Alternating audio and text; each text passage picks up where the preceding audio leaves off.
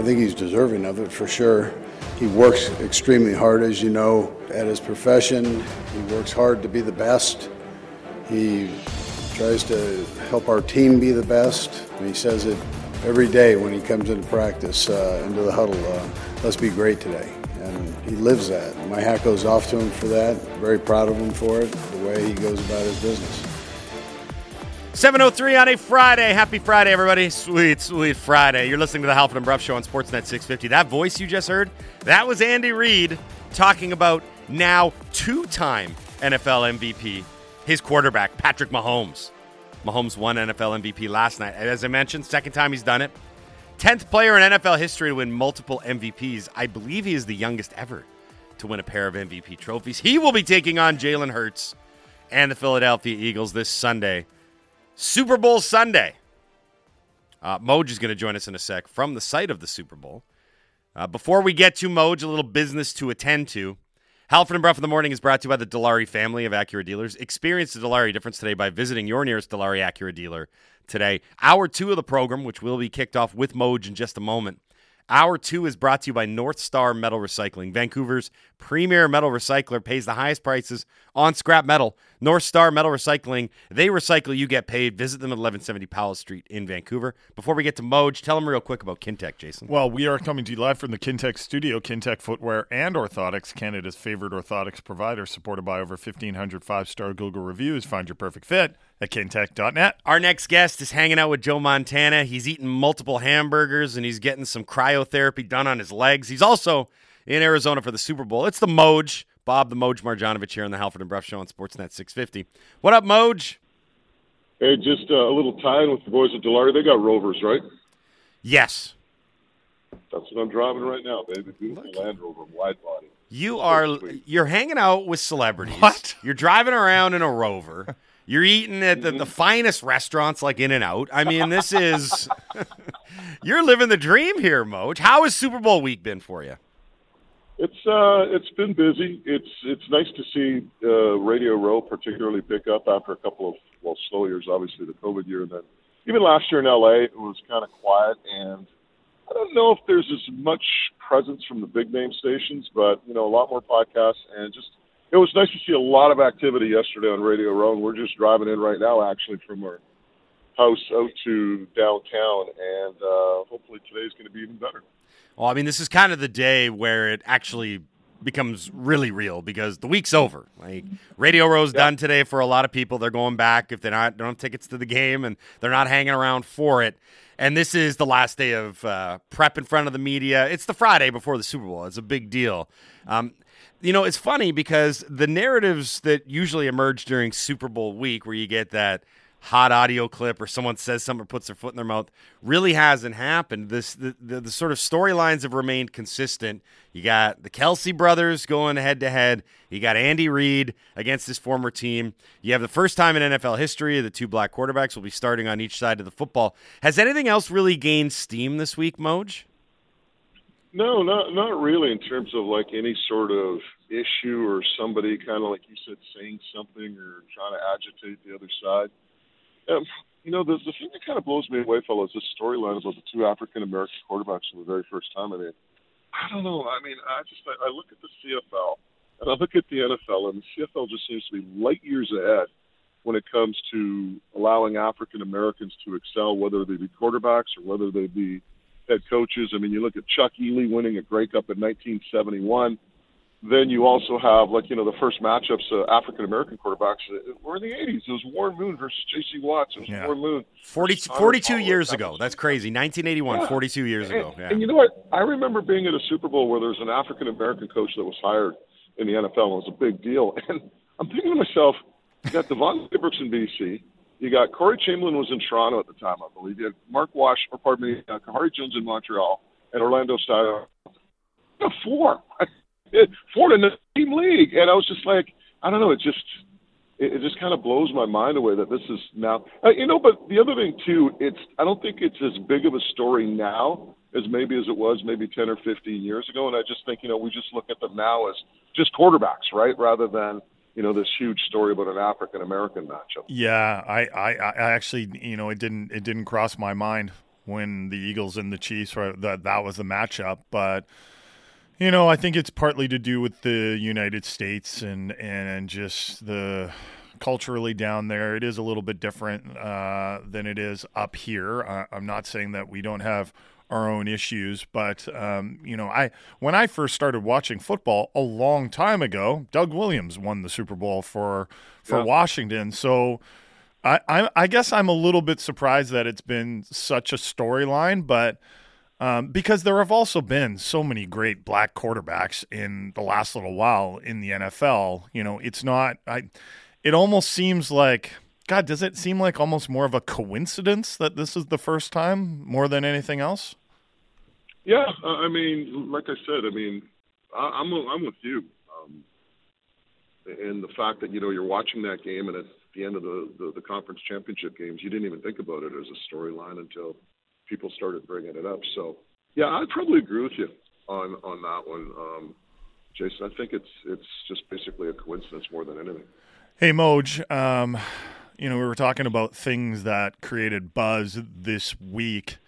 And I wonder if one of the storylines of the Super Bowl is going to be the officiating, because if it isn't perfect, and if there is a blatant blown call or a situation where the officials get something pretty wrong, then Roger Goodell's words that the officiating has never been better are going to come back to bite him. Well, here's one thing, and one of our guests, or actually two of our guests yesterday in one of our segments, were Mike Pereira and Dean Blandino from Fox Sports. And shameless plug, you can check it all out, mojohnsports.com. And one of the things that Mike Pereira has always kind of been um, against is the fact that during the season, these crews work together, game in, game out. You get to the playoffs, and now they're all star crews. And one of the things Mike talked about was, I mean, this is a team just like the offense is on the field or the defense. And one of the things Mike talked about was just they basically have to go through simple mechanical issues and, and trying to, you know, figure out, okay, who's going to do this, who's going to do what. And it's like you're you're starting with a new group. So I think that might be one of the reasons that you see some of the things that are going on. And the other thing too that Mike made a really good point of was that, you know, when he was refereeing and Blandino said the same thing, he goes, you know, the ball was spotted at the 23. He goes, now you get this voice in your your ear spot the ball on the 24, and that's exactly the way they they talked about it. They said it's like this robotic voice, and you know it, it's it's like it's almost sometimes being officiated from the command center as well, and it's just it's a different game for officials. And you know, like they said, to be honest, he goes, like Blandino said, he goes, you know, it's easy when you see everything on replay, right? And you got four angles. He says that guy on the field, he has one angle, he sees it in real time, and he has to make the calls. Sometimes they're going to make mistakes, but of course now playing all these camera angles, anytime a guy makes a mistake, man, it's magnified tenfold. We're speaking to Bob, the Moj Marjanovic here on the Halford and Brough Show on Sportsnet 650. Uh, Moj is a presentation of the West Coast Auto Group. Great service, great selection, just over the bridge in Maple Ridge. Okay, Moj, let's do this X's and O's, nitty gritty about this game. Uh, from the Chiefs' side of things, we'll start when they've got the ball in their hands. And it's going to be obviously that offense predicated on what Patrick Mahomes can do. I think a big part of this is going to be can that offensive line keep Mahomes upright and healthy? Because obviously he's got the ankle injury, but we also saw this Philadelphia defense harass Brock Purdy and the 49ers in the NFC Championship, and to the point where you want to talk about health, knock Brock Purdy out of that game entirely. It's funny when you look at this Eagles team the bar for defense often is like, well, they're they're no 85 Bears. They're no 85 Bears. Everyone want to talk about the 85 Bears. This team, in terms of sacks, is actually at that same level with the volume that they do and the amount that they get after the quarterback. So my question is that Chiefs offensive line going to be up for the challenge on Sunday when they take on that Eagles pass rush? Well, right now, if you ask me, I say no, and uh, I'm going to quantify that answer in a second. But the, the, the big thing is this: Philadelphia has so much depth in, in terms of their defensive line.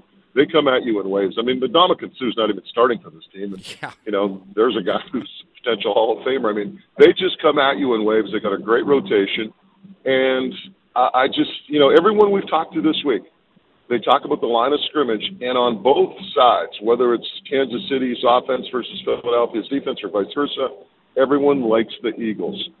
The big question now is, I mean, eh, across the board, personnel wise, everyone we've talked to basically likes the Eagles. But the one advantage, the two advantages that the Kansas City Chiefs have, Patrick Mahomes, a quarterback, as you mentioned, two-time MVP now, and Andy Reid, their head coach, with the experience that he has going up against Nick Sirianni. So when you look at those two advantages in those two areas, you ask yourself, what is Andy Reid going to do? Neutralize that pass rush. Now, I mean, I think one of the things that coaches like to do, they like getting those big linemen going east-west, um, try to fatigue them a little bit. They try to take the edge off, whether it's screens, whether it's draws. Somehow, some way, they're going to misdirection maybe. But that's the big key in this game for the Chiefs offensively is how do they take the bite out of that Philadelphia pass rush and get into situations that are manageable? I mean, everyone's talking about running the ball, but even if they like you know use those extended runs via the pass and the flat, whatever the case may be, um, you need to get into manageable second and third downs. You can't allow Philadelphia uh, with that front seven to pin their ears back on say a third and nine or a third and twelve or a third and seven. You need to be in third and three, third and four type situations if you want to have success. Same thing on second down as well. Moj, I know you're headed to Radio Row for the day, and we're up against it a little bit for time, so we'll do the Ask Us Anything now, uh, as we do every time that you're on the program. We got a Super Bowl Ask Us Anything. This is very befitting. It's unsigned, so that means it's from Gary. Ask Us Anything. It's a two-parter. Uh, what has been the best Super Bowl city? And do you think the NFL would ever take the Super Bowl abroad, like to somewhere like the O2 Arena or anywhere else uh, in London? Well, first off, New Orleans, I think, because it's so compact, it's such a, a great street. Um, as far as the second question goes, no, I can't see the, the NFL taking the Super Bowl out of the United States unless there was uh, such a, a, a much more of a presence. I mean, if, but no, I, I don't. I don't happening unless even Okay, we should probably drop the call. Mo just cutting out there pretty badly. I imagine it's on his way to Radio Row, so there's probably some static in the air with all the different you know radios congregating. That's Radio Row, right? The O2 Arena, yeah, have fun down there, Moj, if you're still listening. Uh, the O2 Arena in London, the Millennium Dome. I don't know. That's what the text said. Yeah, that's that's that's not, well, that's not happening. They'd go to Wembley or one of the other stadiums. I guess. I guess. Uh, yeah, I Spurs Stadium is. I, will disagree with Moj there. I think they will eventually down the line. I, it seems like an inevitability. I, one, I actually one thousand percent think that the Super Bowl is going to be somewhere internationally, yeah. just because the NFL that's the next frontier is is globally. Yeah. And I, we'll see you. it either. I don't know if Mexico City, just because Aztec is so old Mm-hmm. You know, maybe if they build a new stadium down in Mexico City, they might take it there. But yeah, I think it'll be in London at some point.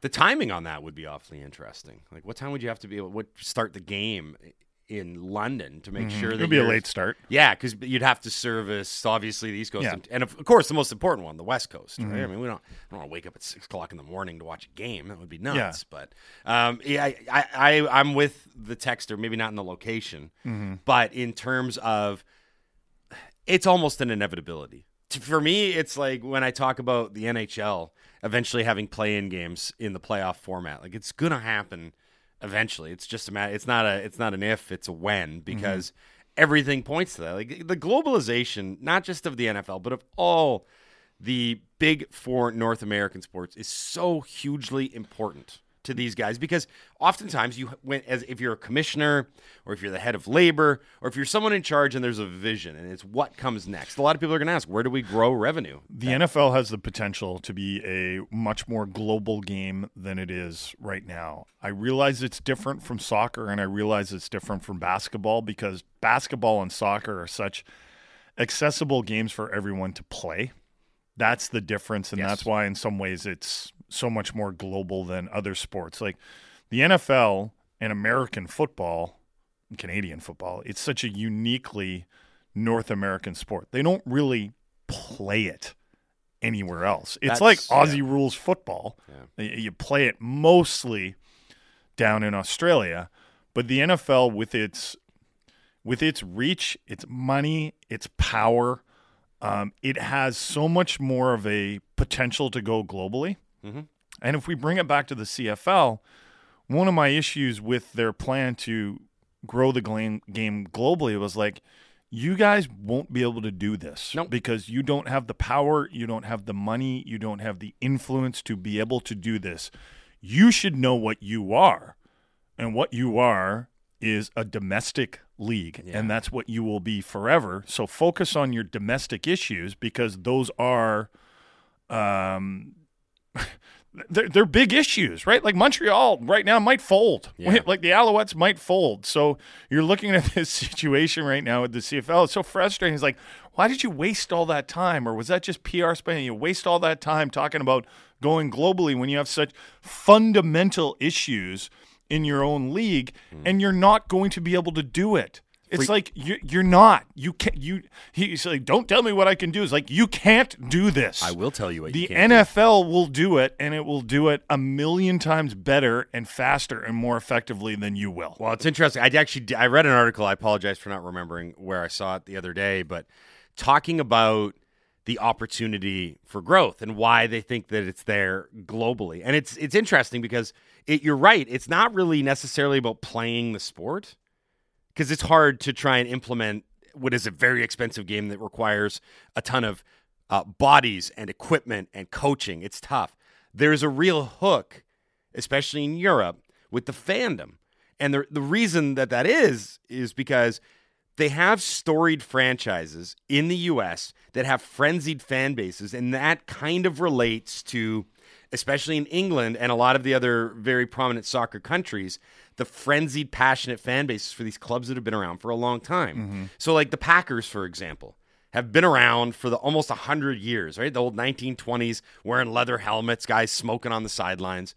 That relates to, for example, uh, an English supporter who's grown up a lifelong Fulham fan. I'll pull that one out of nowhere, right? Like there is, so that's what they're selling. And they said that the European fan has often found a curiosity in the rabid nature mm-hmm. and the lineage of fan base in the U.S. with these football teams.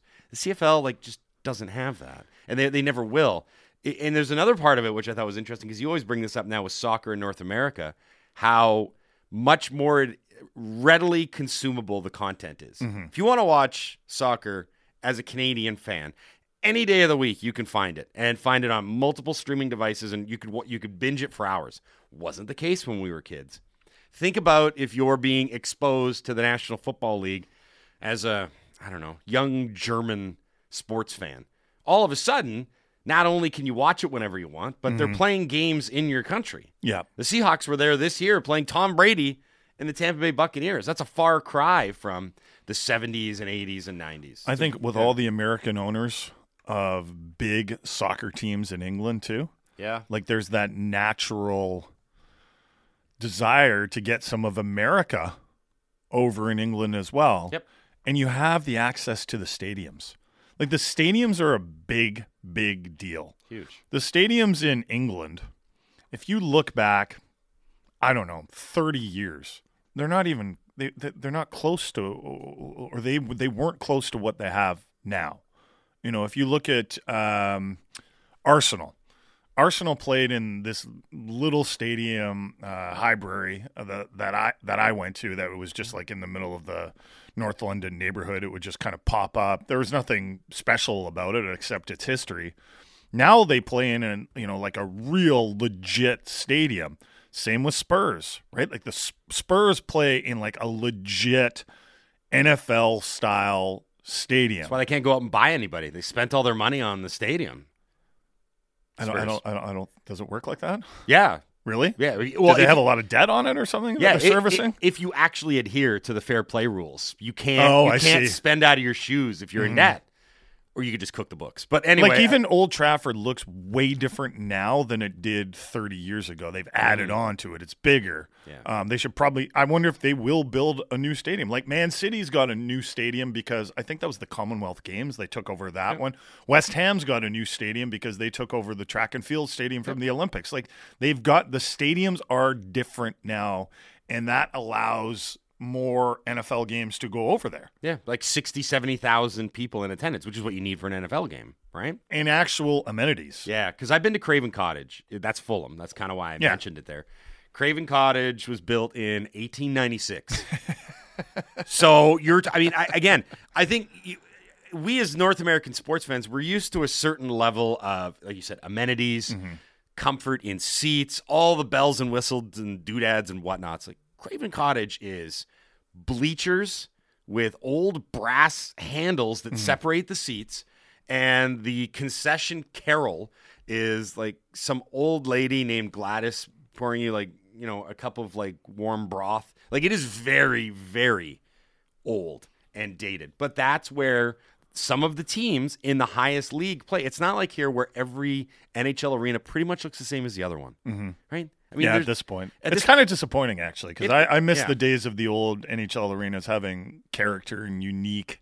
There were unique things about them. And there's a real uniformity to it now. Like Rogers Arena, I've been to Rogers Arena and I've been to I can't remember the Nationwide in Columbus.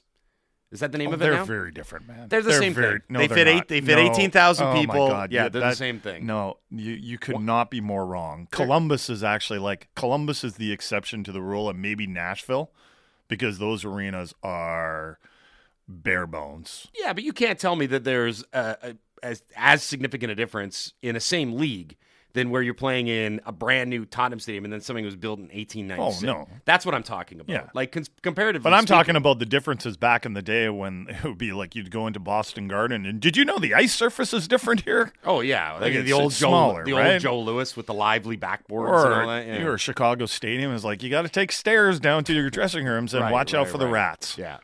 Uh, okay, we're up against it for time. Uh, we still got a lot to get to on the Halford and Brough Show on Sportsnet 650. Uh, a reminder: we're giving away tickets today, so get your texts in. Good job, everybody, on responding to the call. We got a lot of Ask Us Anything's and what we learns in. If you want to win a pair of tickets to Monday's game, Canucks Red Wings seven o'clock from Rogers Arena, uh, get your texts in. 650 650 is the Dunbar Lumber text line. Ask us anything, what we learns, hashtag WWL, hashtag AUA, and don't forget, put a ticket emoji in so you can be entered into the grand prize draw. Coming up, this is your home of the Canucks. We're going to continue the Canucks talk with Kevin Woodley from NHL.com. And InGoal Magazine, we can look back on the Canucks 6 5 win over the New York Islanders last night, uh, second to last game on a road trip. A reminder the Canucks play tomorrow at 9 a.m. Very early. Very, very early. Uh, we'll talk to Woodley about that and a whole lot more. Canucks talk coming up on the Halford and Brough Show on Sportsnet 650. The most comprehensive Canucks coverage in the city. Canucks Central with Dan Riccio and Satiar Shah. Be sure to subscribe on Apple, Spotify, or wherever you get your podcasts.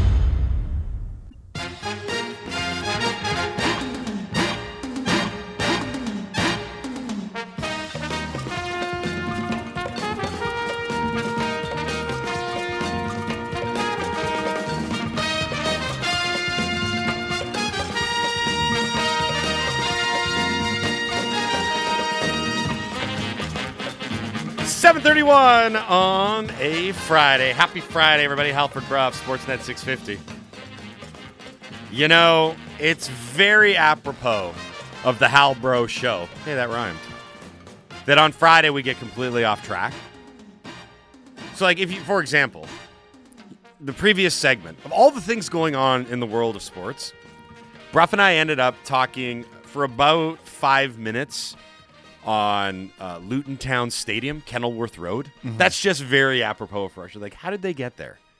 Somehow. And then we were laughing at the pictures because uh, it is like it's one of those very, very old and never been renovated kind of stadiums. Like Yeah. some of them, they try to facelift them. This place, they're like no facelifts. They've got uh, Even Swangard Stadium's looking at Luton Town Stadium and going, "Come on, man, pull up your socks." Yeah, get some Botox at the very least. It's got one entrance that they basically made out of like old scaffolding and uh, and shipping containers. What is it? That rink with the drawbridge? Kinda. what is Honestly, there's very big similarities there, and it's great because it just exists, and everyone's like, "Yeah, we know it stinks." But It they could be in the top flight of English football next season. It would be amazing. It's like Yeah. here now is Arsenal pulling up in its bus, which costs more than the entirety of Kenilworth Road. Okay, uh, we got Kevin Woodley on hold. Halford and Brough in the morning is brought to you by the Dilawri family of Acura dealers. Experience a Dilawri difference today by visiting your nearest Dilawri Acura dealer today.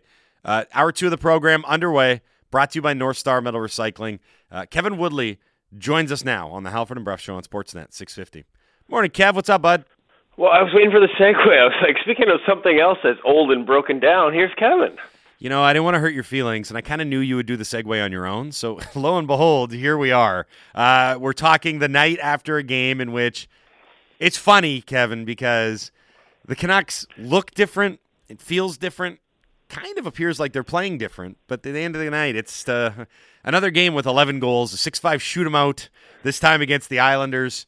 Um, I don't want to throw goaltending under the bus first and foremost, but uh, it wasn't a great night, I don't think, for either guy. Jason said that as well. And for all the differences, uh, I got a feeling that as long as they kind of keep getting this same kind of goaltending, the Canucks are still going to be a team that's going to be playing in 4 3, 5 4, and last night 6 5 games. Yeah. Um, they were actually, you know, last night they were actually better. Uh, as much as that's not the Ilya Sorokin you expect, um, a guy that we talk about as a Vezina Trophy candidate over the past couple of seasons, basically one of the better goalies in the league since the second half of last season, and a guy that's sort of pushing Shesterkin um, for that title as sort of the next great Russian. That that was not typical, and yet when I look at the underlying numbers, like Vancouver was not quite full value for six, but they generated more than four, and the Islanders were closer to three and got five. So at the end of the day, like yeah, that's one where the goalie analyst ends up in the corner, curled up in the fetal position. I got nothing. I got no defense. I got no this sucked, that sucked. Can't blame the goalie for this or that. Certainly there were some bounces here and there, but um, some clean looks that don't or shouldn't typically go in. Um, the Islanders scored three low percentage goals. Uh, that's uh, for a lot of goalies. That's that's a bad two months not what you expect in a single game. Um, so yeah, it's they have been better defensively. It's interesting. There are still moments. Um, obviously, the 50 seconds uh, against the the Devils was, you know, had everything but the uh, clown car music. Um, they still have a tendency in those moments under pressure to start running around to not make, as Tocchet has said, the simple plays, the value plays. Um, turning pucks over. But overall, like they've gone since he got here, and again, opponents matter, and I want to see this over a much longer stretch. Mm-hmm. Not saying this is fixed. And there are still individuals within this who are not making those value plays on a consistent enough basis. Are they willing to convert, or will they sort of be the ones that always have to be called out after games? Like, we've got a lot of time left before we know that. And I would imagine if that doesn't change, some of them if they can move them, will be moved. But overall, when Tocchet came in, I look at overall five on five against high danger chances, 28th. Off the rush, 32nd, dead last in the NHL. Um, you know, uh, in zone, 27th. PK, 24th. Since Tocchet got here, ninth. 20th yeah. against the rush still isn't great, so they're still turning over pucks and that lead to rush chances. Uh, but ninth in in zone, 14th on the PK. Like all the underlying metrics are better. But again, remember what Boudreau said on his way out. And look at the schedule. You know, there's there's a Columbus, there's a Chicago in there. Um, want to see this over time, but the fact the habits we've been screaming about all season are actually being pointed out by the head coach and called out and I would assume being addressed behind the scenes on a consistent basis to try and weed them out those are those are positive developments for a team that you know I, I don't know how many times I've said it over the past couple of years can score like crazy, but until they learn to defend, is doing nothing.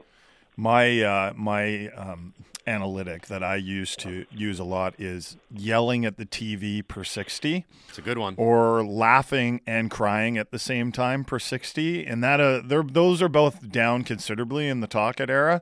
It just like a lot of this is eye test, and sometimes you're watching games and going, okay, am I um, hoping that they're better, and then your hope turns into like, you know, like maybe, you're giving them a bit of, bit of a break on certain things. Like there are still giveaways happening, and there are still breakdowns happening, but I think everyone looks at this, or most people that have been watching this, and it's just like it seems different. It just seems like they're playing with, as Tocchet says, a different mindset.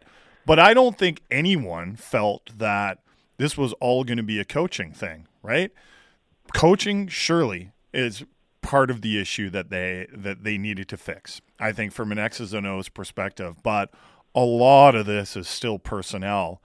And Mike and I have been talking a lot about is this management group going to go out and find some guys that actually know how to PK? So it's not just on the coaches to teach guys that don't seem to have any idea what they're doing on the PK to PK, because sometimes you just got to go out and get those guys. Now, don't overpay for them, but you got to go find them regardless.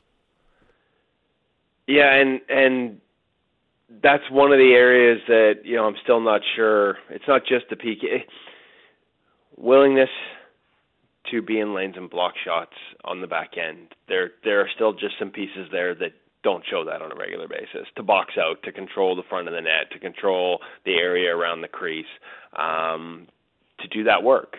And I think there are still a lot of questions there. And I think that if you look, you know, especially you know, I think of that Rangers game. There's still some moments in there where um, that's a problem. And so we'll see because I, I don't know that it's as it, you know personnel problems are a little harder to solve, especially when some of the personnel makes um, you know the type of money that's hard to move. Mm-hmm. But you certainly can have to surround them with guys who can do those things. In an era where defending is all about the ability to transition and get the puck out, you still need some guys that are willing to actually move bodies out and stand in lanes and eat a few. And that's a question I still don't think they've answered. Um, you know, uh, Tocchet has talked a little bit about that. I think I don't know that that's necessarily what he calls a value play, um, but he's talked a little bit about sort of not so much blocking shots, but being in those lanes and that type of stuff. And, and I just I just think there are there are there are guys on this roster that that's not in their DNA. And so let's see let's see if it changes. Um, you know what? Three weeks now uh, I, I just don't think it's enough to know for sure because I still think you have the attention of the group uh, to do all these small things. Um, maintaining it for a group that's shown consistently once they figure things out, there's a tendency to sort of take a deep breath and be like, okay, we're good now. Mm-hmm. Um, you know, that's going to take till the start of next season, right? Like, in a lot of ways, and some of this will be because of where they are in the standings. Like, they're going to get overlooked by a lot of teams. They're going to get a lot of backup goaltenders. You're surprised to see a performance like last night's by Sorokin, but they're going to get more guys that are, you know, capable of turning in those types of nights than they would if they were a good team. And so we've seen this movie too. Like it's, I feel so negative right now, but we've seen this too many times, right? Where a late season run, and then you're like, yeah, like this is it, they're good, and then the next season teams actually pay attention to them at the start, and they're 0-5 and 2 out of the gate, right? Um, so that's why I think it's important not to get too carried away. Yes, all the underlying are better. And that's a good. That's headed in the right direction. The coach is actually calling out defensive deficiencies on a regular basis. Um, but let's see it over a longer period of time because the history of this group is to to sort of do things in the short term and not stick with them in the long term. Kev, it's Ask Us Anything Friday on the Halford and Brough Show. So I'm going to give you one from Liam in Calgary who texts in Ask Us Anything. Can you guys explain how a Demco trade makes sense? I understand he is one of the only guys that will fetch a good return, but under the one to two year turnaround window management set out, how does trading our number one goalie help the team? Potentially opening us up to the problem that Toronto and many other teams struggle with, that being finding a good, consistent goaltender. It doesn't. Like it's as simple as that, right? Like when, when for all the conversation around this possibility, the one thing that I think I've said throughout if it indeed does happen, and I'm certainly not the only one saying this, but like you can something's changed if you make that move.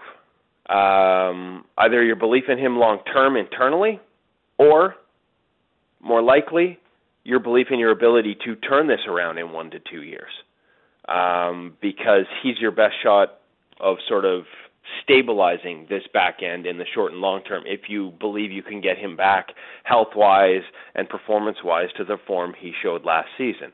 And he's still a young goaltender. And I believe in all those things. I believe all those things because I believe in the drive of Thatcher Demko.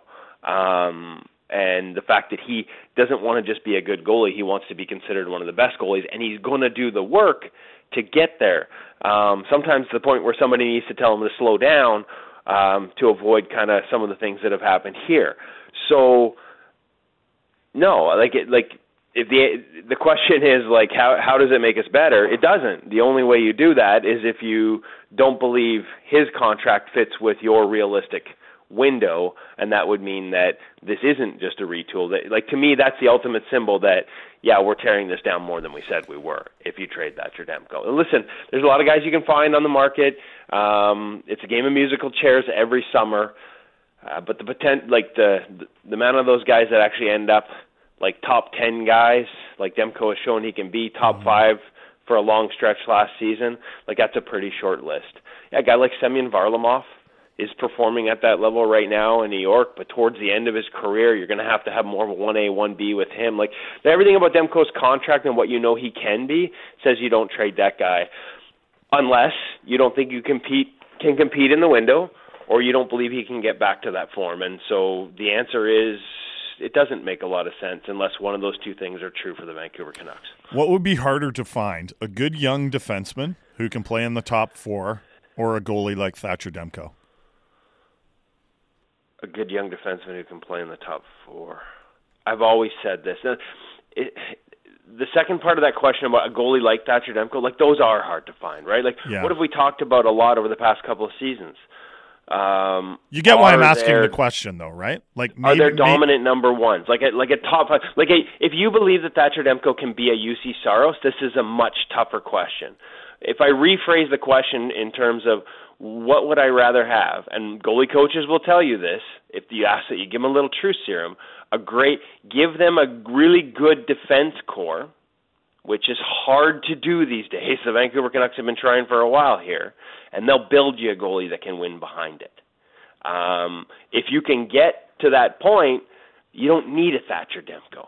Um, but they are hard to find. Like if you believe he's you know sort of Juuse Saros, a hair below Andrei Vasilevskiy, and can be that consistently, those are really hard to find too. Mm-hmm. Um, but the volatility of goaltending tells you it's really hard to be that. And Thatcher's done it for one year. And if you're not sure he can get back there on a consistent basis, then the defenseman is harder to find. Yeah, I, I mean, I, I'm just like, are the Canucks in a better position with Thatcher Demko or a good young defenseman if they can get that in the Thatcher Demko trade? And obviously, that's a big if, but let's say it is. And say Tristan Jarry yeah, Jarry wouldn't be my pick, but um, just because of the way the like the preferences of the goalie coach here, I know people have thrown his name out there. Um, but when you look at the physical attributes that Ian Clark likes in goaltenders, there are actually a couple there that Jarry lacks.